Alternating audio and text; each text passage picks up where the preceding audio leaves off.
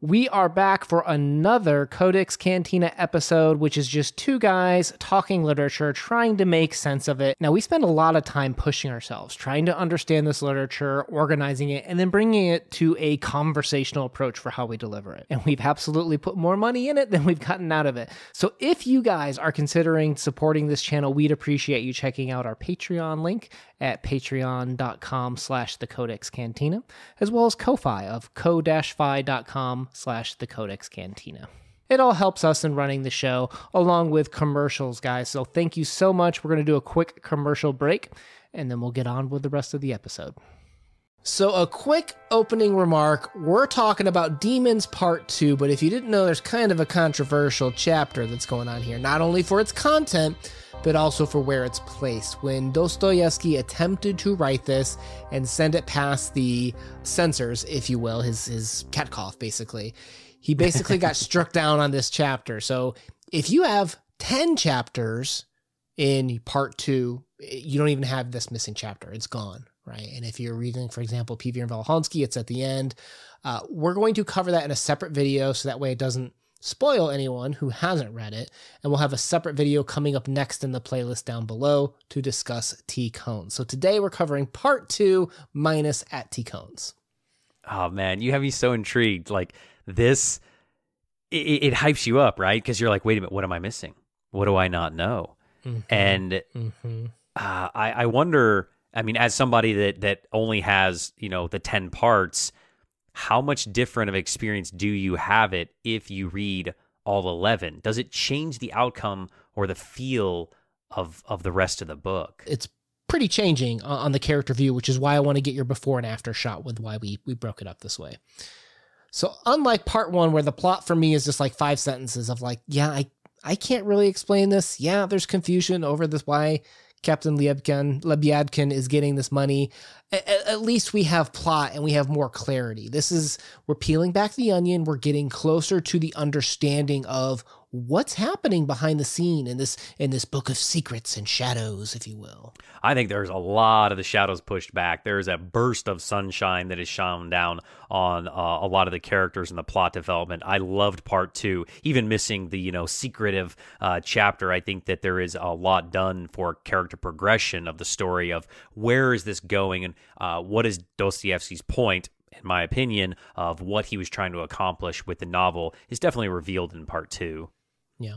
We open up after the slap, right? It's it's been 8 days roughly. Nikolai is kind of shuttered up, kind of in his own, living on his own, segregated from the world.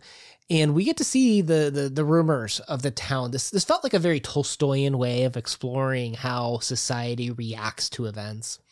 But eventually, Pyotr comes in and basically says, hey man, and, and goes on one of those like verbal as that Pyotr has. Like, do you notice that? Like, whenever Pyotr comes on the scene, it's like if this were a soccer game, he's got 90% possession of the talking wand, while like Stavrogin gets maybe like t- 10% of the talking time. Oh, yeah. Pyotr is the Star Wars crawl. He has all of the dialogue to explain everything. He's giving you all the context so you know what's going on. Uh, I, I like him for that. I think that it's kind of ingenious the way that that's written into the story because you know every time he comes on, you're going to get some juicy info. Mm-hmm. And if you've got a good translation with good footnotes, you'll see that there's lots of references to German materialist tracts and stuff like that in terms of materialism of uh, basically being we're all atoms and stuff like that. But he's always got these secrets, right? Like in terms of these stories of this factory of the Spulgen men or however you pronounce it. I'm sorry, we're gonna murder words if you didn't know already uh, of riots and stuff like that. But he he seems to be the orchestrator more so than being a member is, is one way of looking at it. Why do you think that is? Do you think that's because of his age or his position? Because it feels like that he could be the the orator of everything. I know too much of what happens with this novel, so I can't I can't tell you how I felt in part two. Oh. Okay. I will say I will say this. We know we know that he's organizing stuff. We know that he's got this these five men, and there could be orders of five all over Russia. Is he at the center? Is he not? We we don't know at this point in time, but we do know that Pyotr is driven towards some some end almost this this chaos this destruction that is is just stuck in people's lives i want to get into the characters but let's let's go through the plot here uh, because basically what, what, might be confusing i think to some people people is stavrogin goes out into the night right? He heads to Kirillov's and he's basically asking him to be his second. And, and no you didn't miss much. Like what's this duel? If you remember uh, basically in the beginning of part one there was that guy that's like you can't pull me by the nose yeah. that that guy's son, Artemy, he's the one that's kind of spreading rumors, is upset about maybe the, the disrespect that his father had received. And so basically Stavrogin's going to accept a duel with this individual. You didn't miss much, it's very quick. And there's also these like letters that aren't brought to light yet, right? Yeah, so we have the duel set up and he's going to ask for his second. And then Well then we head upstairs to Shatov's, right? Where we're like, hey, um, Pyotr's totally gonna kill you, just so you know. Like just just dropping that casually.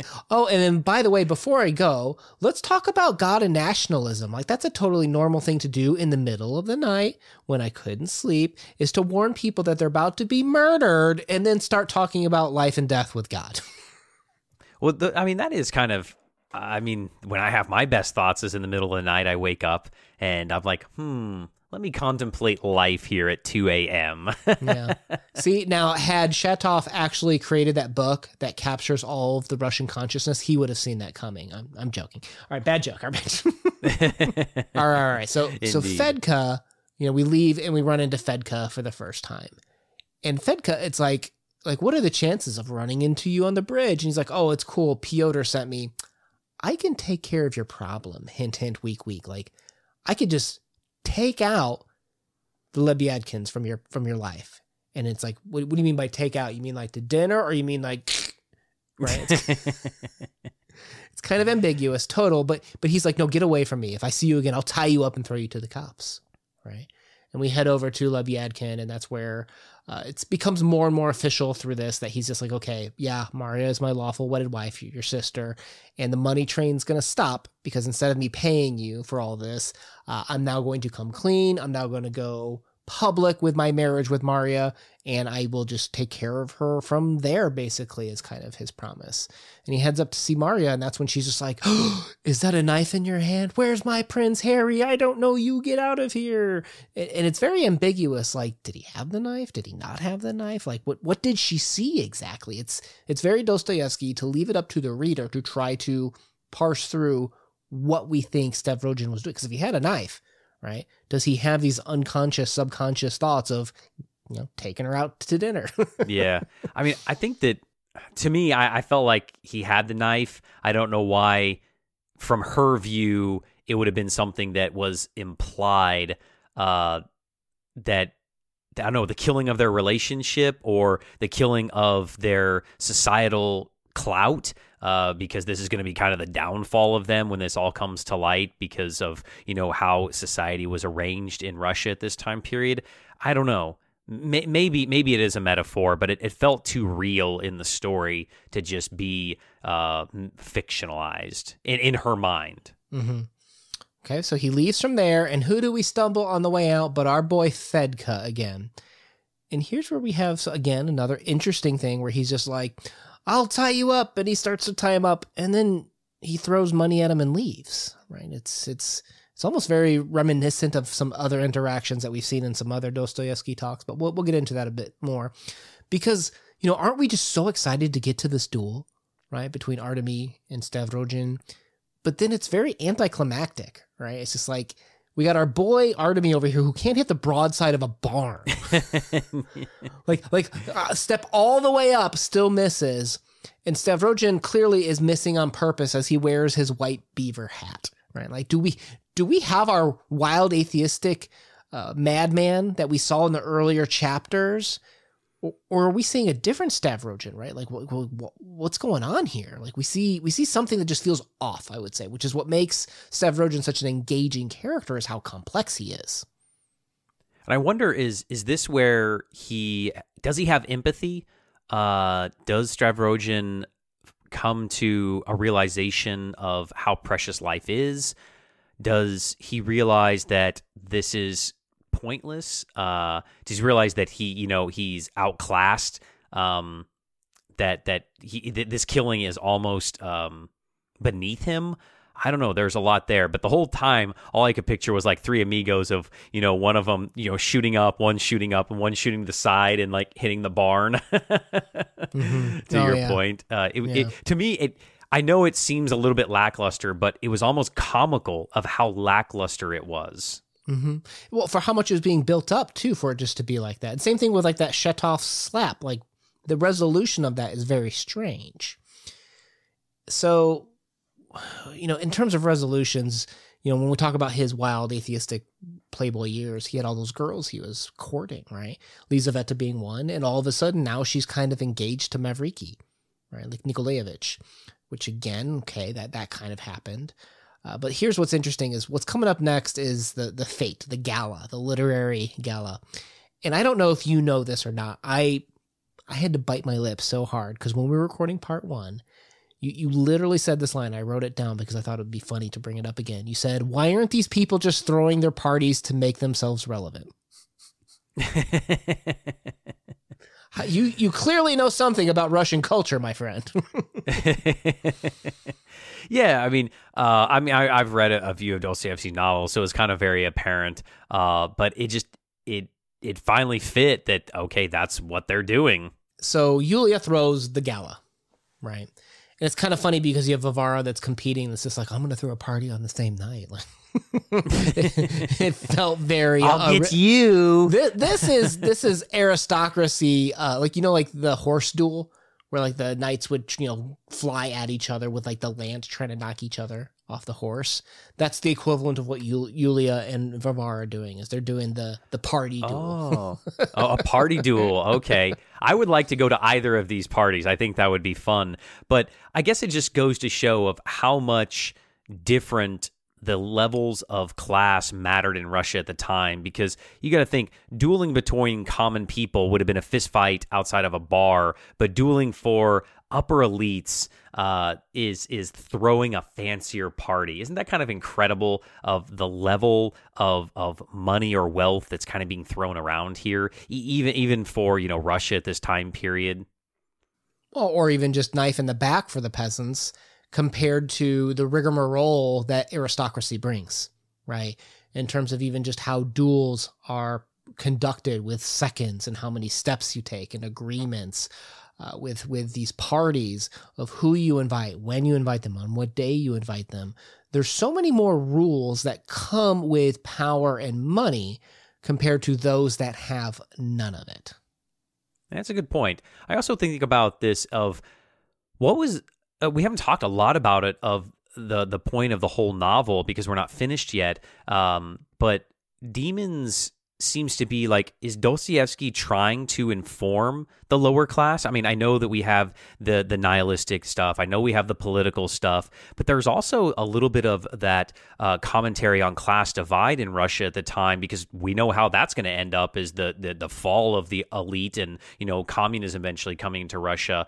But is he trying to communicate to the lower classes of of how bad off they have it or you know how uh, taken advantage of they are. I, I, I feel like if, if the serfs and the lower class could read and they got a hold of this novel, they would have devoured it, feeling like they were being spoken to of let's rise up above the the elites, well, the, the aristocracy. This is, of course, post serf uh, reform. So this is this is after they've been, you know, released and they're now peasants per se, right? There's no more serfdom in terms of the timing. Yeah. Um, uh, you know, you you could take literature the way that you want, but I think, I think what Dostoevsky feels for the peasant class is more compassion, pity, more mm. so than shaking a finger of education or you ought to. I, I don't know how much is they're doing, right? Because when you look at the, the Pyotr is kind of um, not as wealthy as Stepan, and he clearly doesn't have as much power as someone as like the general, right? So when we're talking about Yulia, there's these scenes here where she's hanging out with Pyotr. Right? Like she's she's she's feeling relevant in the same way that Varvara is trying to feel relevant with the new generation Hers is one of kind of like entertaining Piotr's desires and, and his he's the one kind of pulling the strings behind the scenes. And you've got literally what's what's her husband's title? Is it like uh general diplomat? I can't remember his exact title, but he's a very upper well-to-do person in the government, right? And he has problems with Piotr, who's lower class. So so I guess this is a good class discussion. I don't know if I don't know if I'd phrase it the same way that you do, but how does someone with less power and less control influence or change things? Right. And maybe it's not they step into the same class and rigmarole that other arist- you know, the aristocracy has, but maybe they have different ways of fighting a change, basically, how to cause a change, essentially. I don't know if his goal is to incite that, but I think, you know, people talk about this prof- prophetic vision that Dostoevsky had. And, and I think they lay that over here. And I think there is there's a story here, but I don't think that changes the literary merit of this novel, if that makes sense.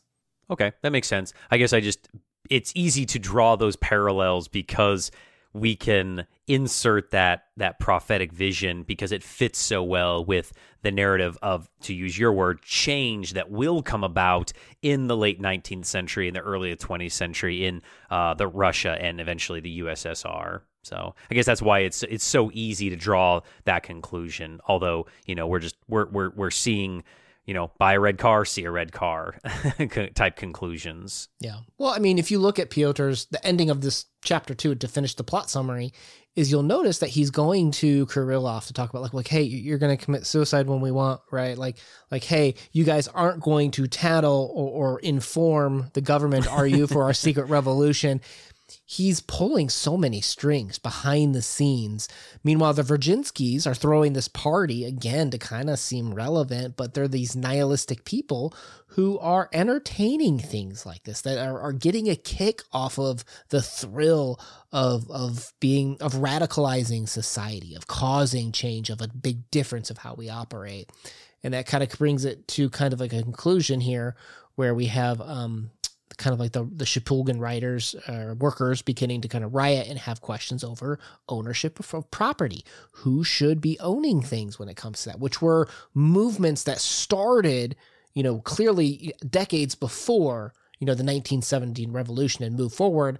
And Dostoevsky has no ideas where it's going to go, right? But he sees the unrest, he sees the problems of society at a time, and uses those to depict how we have discussions of ownership and how we have discussions of change.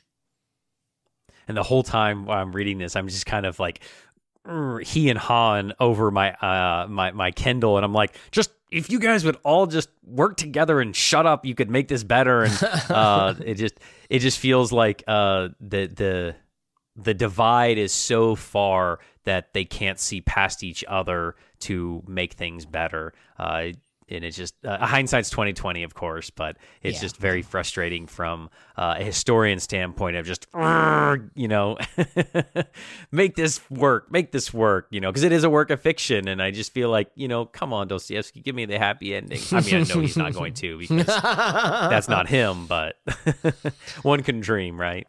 So let's talk about our boy Stavrogin here nikolai. He's an interesting enigmatic charming maybe empty character of some sorts, right?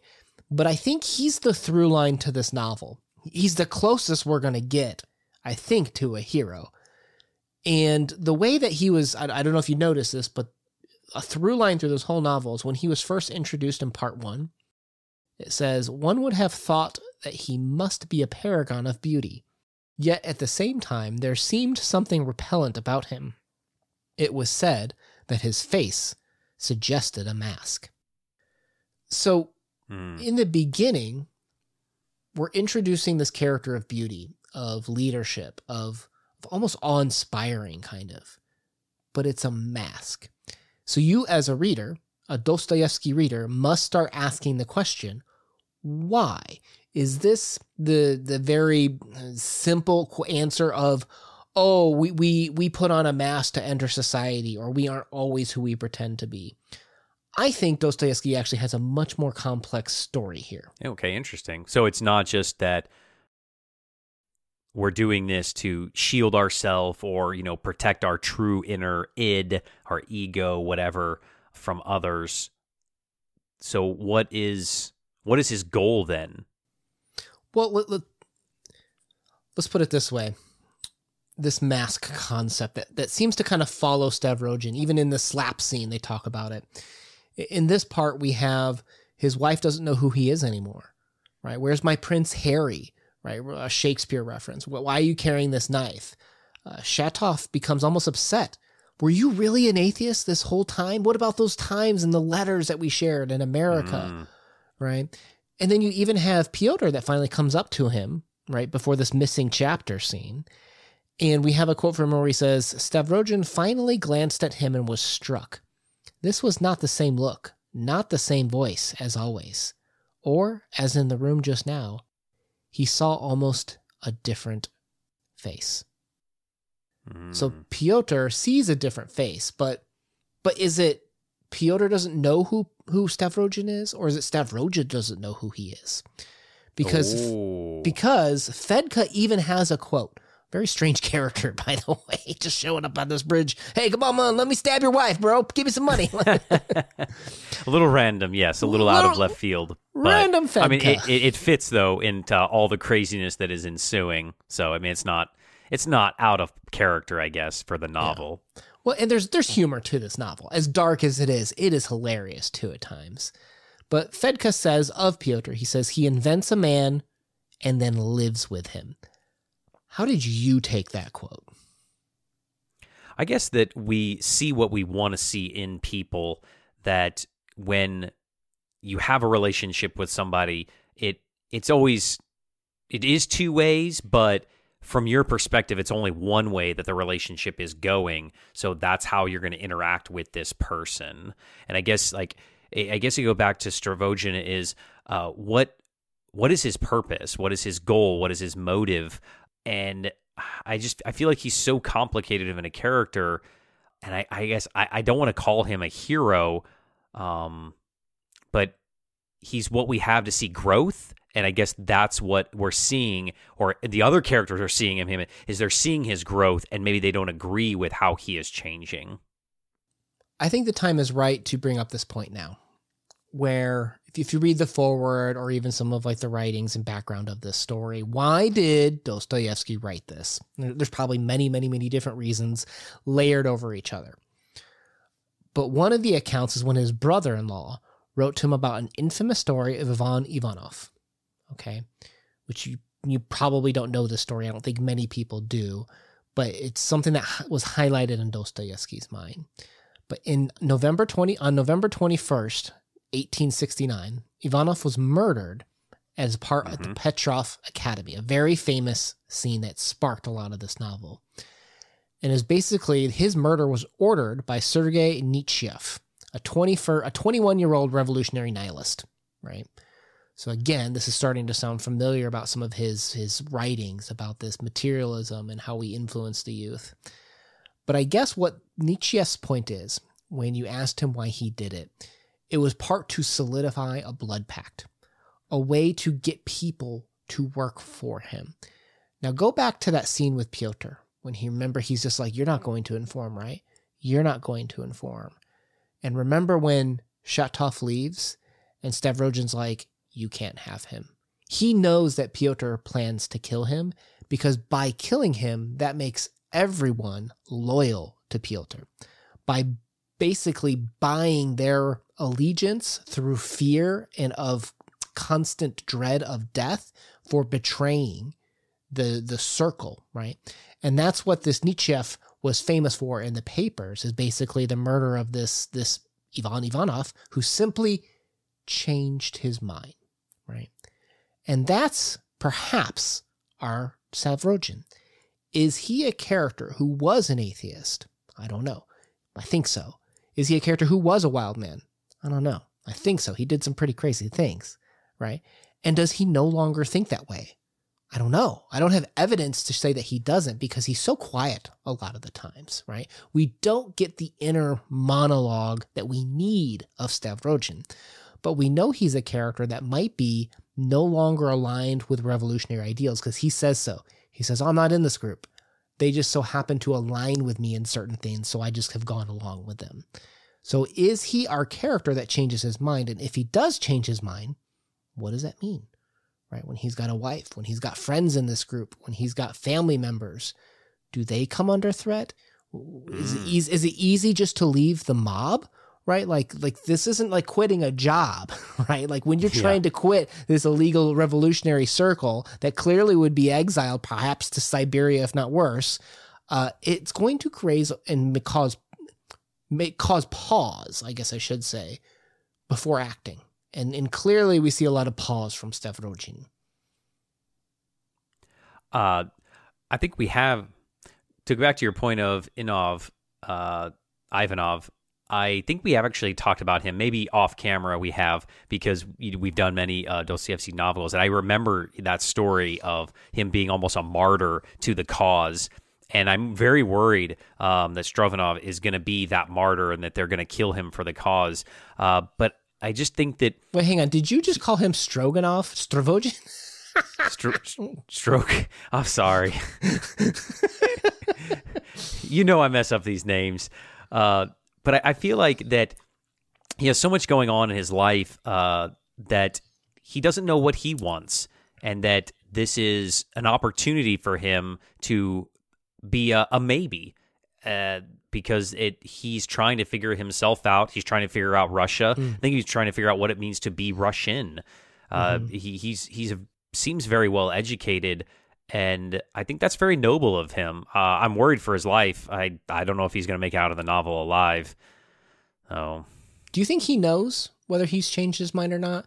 Because how do you interpret the scene, the second scene with Fedka when he's like, "Give me money and I'll stab, I'll stab your wife. I'll take out Captain Lebyadkin." Right?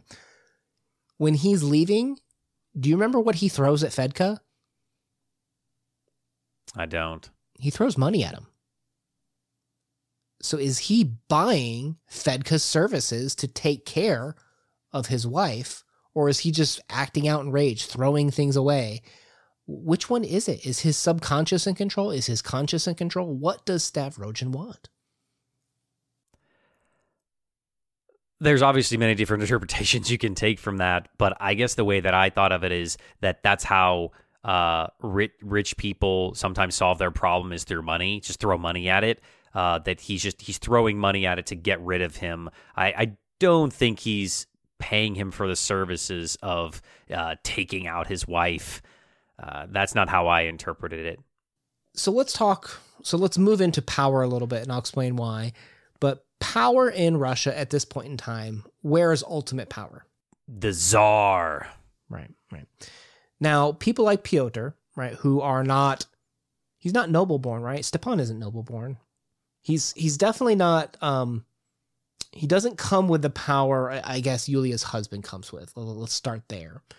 Right? So so he's not nearly as powerful as perhaps as some other people, right?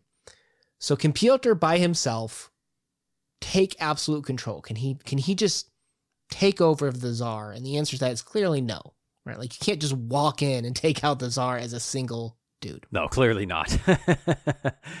no, I don't think no matter how high ranking you are, you're going to be able to achieve that. So obviously, there's got to be some strategery that goes on.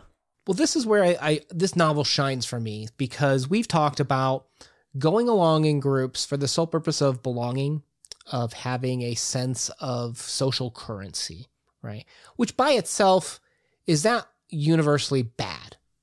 I, I don't think universally no, right? Because sometimes people join up and they they do start to believe, they do start to cause good for certain purposes and stuff like that. That you can't say it's universally bad, right?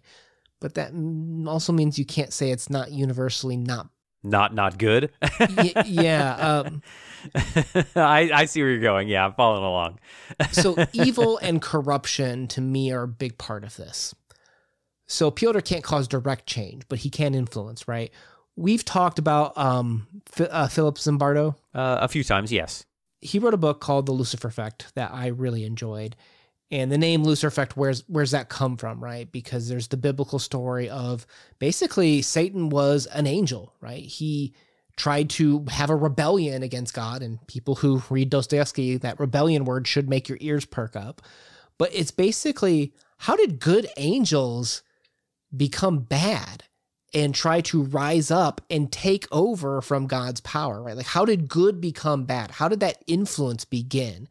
And that's part of kind of the influence behind the uh, Stanford uh, uh, prison experiments. We've talked about that before too. Do, do you remember those? Oh, yeah. Oh yeah, yeah, yeah, yeah. I actually have seen the videos of those and have shown them to my students in the past before. But I think it's interesting that you bring that up of you know the Lucifer effect because it is a matter of perspective as well uh, that we've talked so often on this channel that when you look at you know the the devil and from his perspective he was looking for you know freedom of choice. And I, I think that a lot of characters in demons um, you know devil demons are are looking for choice. They're looking for a way to break out of you know traditional Russian society being locked into you know the the the the patriarch to being locked into you know high society and all of this is how can we break these norms? And that feels like the point of how the novel is is moving towards. Oh yeah. Yeah i agree with that. Let's talk about Piotr's introduction because we talked a lot about Stavrogin and his mask right? What does he represent? Is he this guy that changed his mind? Is he still the wild man he once was? When Piotr is introduced at the end of part one. I love this little quote here. It's very subtle, but it says, His words pattered out like smooth, big grains, always well chosen and at your service. At 1st mm-hmm. this attracted one, but afterwards it became repulsive. Just because of this overdistinct articulation, this string of ever ready words, one somehow began to imagine that he must have a tongue of a special shape somehow especially long and thin, extremely red, with a very sharp, everlastingly active little tip. And I mm. couldn't help but kind of focus mm. on this this tip, right? Like you can't help but imagine like a snake or reptile or even devil, you know, forked tongue perhaps when you start to imagine Piotr. And I think you get this this sense of evil from him, right? The the fact that he perhaps is corrupting others potentially or taking advantage of others who are dissatisfied with their situation right?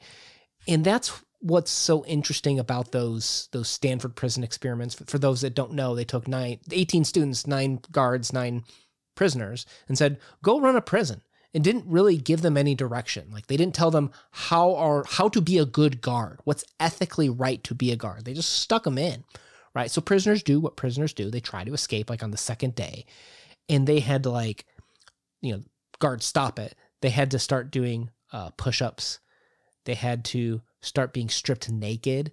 They started the the guards started spraying them with fire extinguishers. Really uh, questionable things to put students in to the point where like four or five of them broke down and had to like be yanked out of the experiment earlier for psychological terror right? So, oh, well, they they ended the whole experiment early. Remember, they didn't even they couldn't even finish the whole thing because of how horrific it got. There's the, they were beating them, and like it's just that the your psyche, just like in this novel, of you become what you see or what you're seen as, and I think that's with like Piotr is he's seen as the devil he's seen as the bad guy. So he's embodying that because that's how people are looking at me. He's like, well, I might as well. That's what they think of me. Why should I try to change it or be any different?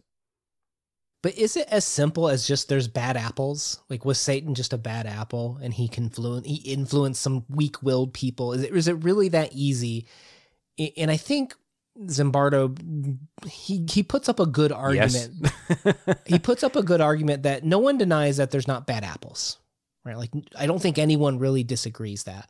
But at the same time, I think most people would agree too that there are people who experience both sides, that there's good and power. How did how did how did nine perfectly normal Stanford University students become sadistic torturers in this experiment? And to your point, it's the idea of power that comes into play, the uh, expectation of your role, even where sometimes when your role requires you to be authoritative or to do certain things that you might consider unethical, you might move forward with it because it's not you, it's your job requiring it, which again, very predictive of mm. kind of World War II and kind of a lot of the human atrocities that happened there that that it's not just bad apples. It's what what uh, what what you could call a bad barrel, right? If you put a perfectly good cucumber, is it cucumber into a vinegar batch, right? You're you're going to get pickles. You can't have you can't have a good cucumber come out of a bad barrel of, of vinegar, right? And it's the same argument with society, right? That is how so many normal, decent people that as soon as they get power or they get hungry or dissatisfied, that's how the barrel influences you. That's how Lucifer takes over good angels and how good people start to do bad things. There's no such thing as a good person and a bad person. There's good people that make bad choices too. Yeah, I agree with that. It's uh, I love the analogy of the barrel too that you use because a barrel you think of is you know enclosed and you can only see and know what is inside of your barrel and I think that Piotr is in a barrel, right? He's only seeing what he wants to see, but he's also only seen by those that are inside the barrel with him. And I don't know if that truly makes him evil or not, but it makes him evil ish, evil adjacent inside of his social circle. And as a result, he's trying to make change. I, I don't think he's going to make large change on a large scale because the novel obviously feels a little bit, you know, uh, historical fiction. Uh, but he, mm-hmm. he's definitely making some moves, and that seems very n- the norm for somebody that has gotten a little bit of taste of power that has almost corrupted them to sort of the point of evil. But I don't think he's genuinely evil for evil's sake. No, I don't either. There, there's some really good quotes here. How he's just like, "Well, I'm not actually here to cause the harm. Like he's just there for the entertainment, almost." He um we, we mentioned earlier, he's not going to go overthrow the czar by himself, right? Like that's not where power is. That's not how power corrupts to, to the Stanford exhibits, right? It's more about how he can incite unrest when there's already a society that's disenfranchised with their life. Because if you remember, there were strikes that were starting to happen in this novel.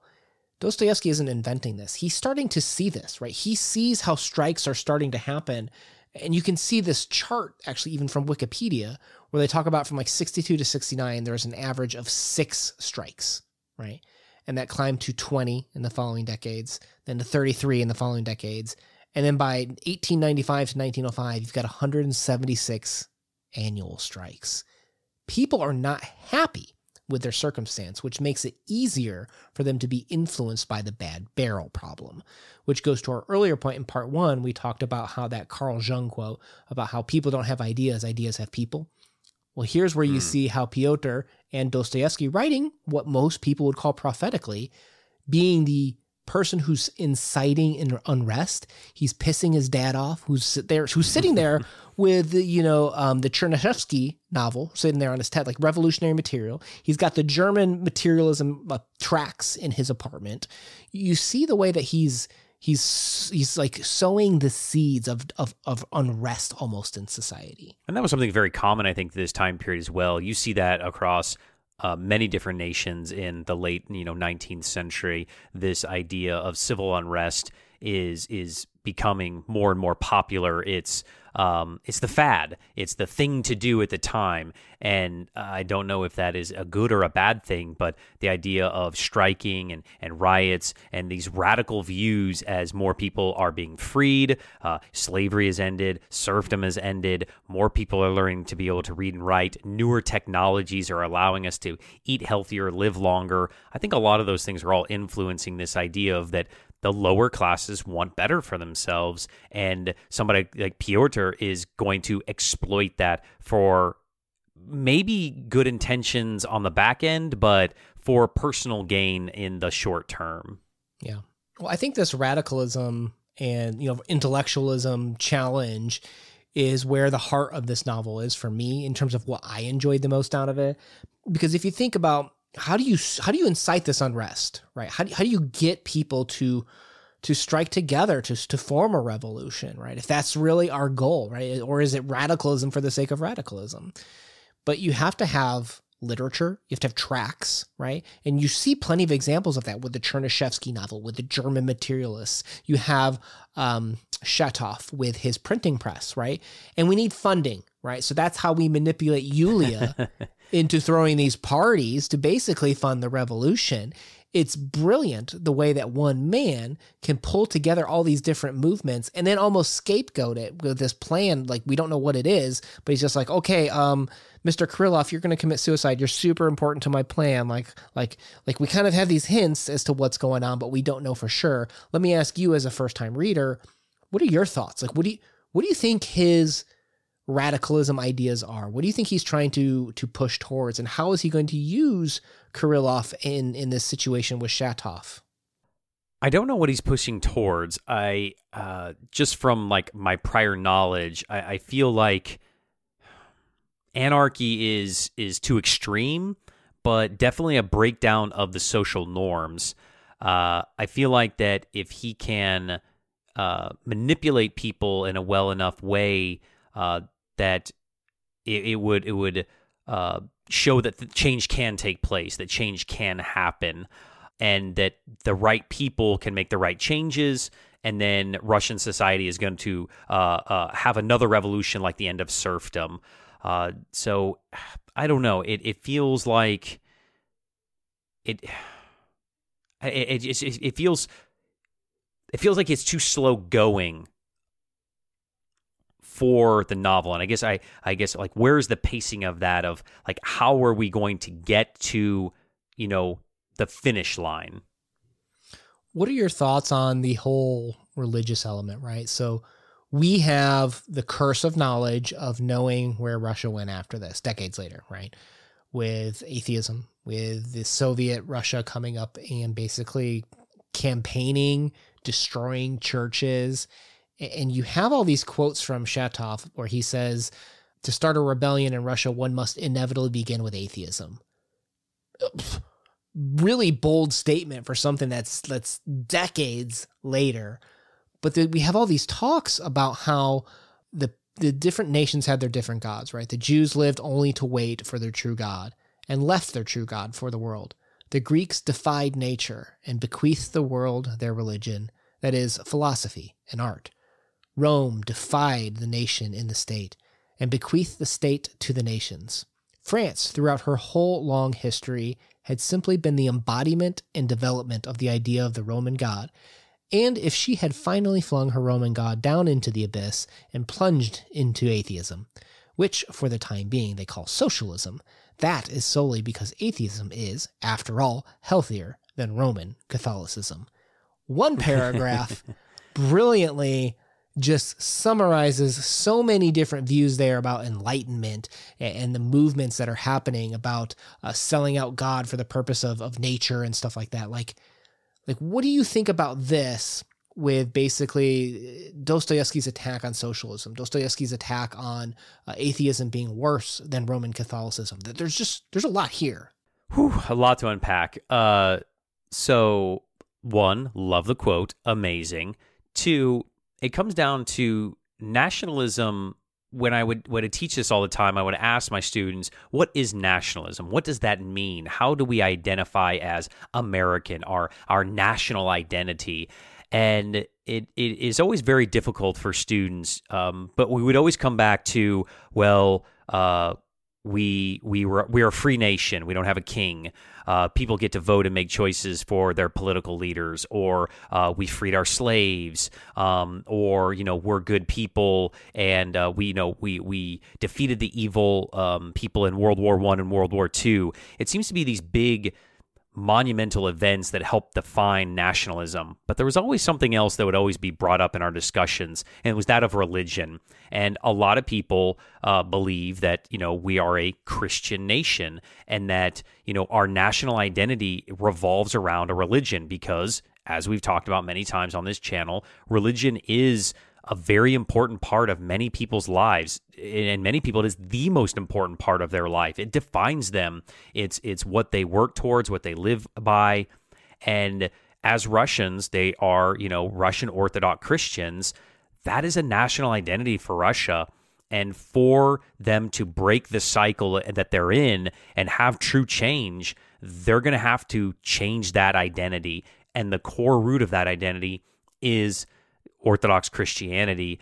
And so for I think Dostoevsky that you know breaking that mold is is the biggest threat to his society, what his norm is and because we have you know what happens later, we know that that's true. That does happen when when Russia changes its national identity based on not only politics and gets rid of its czar, but does become more of a, a nihilistic atheist society moving towards socialism, it does lose its national identity of of Christianity.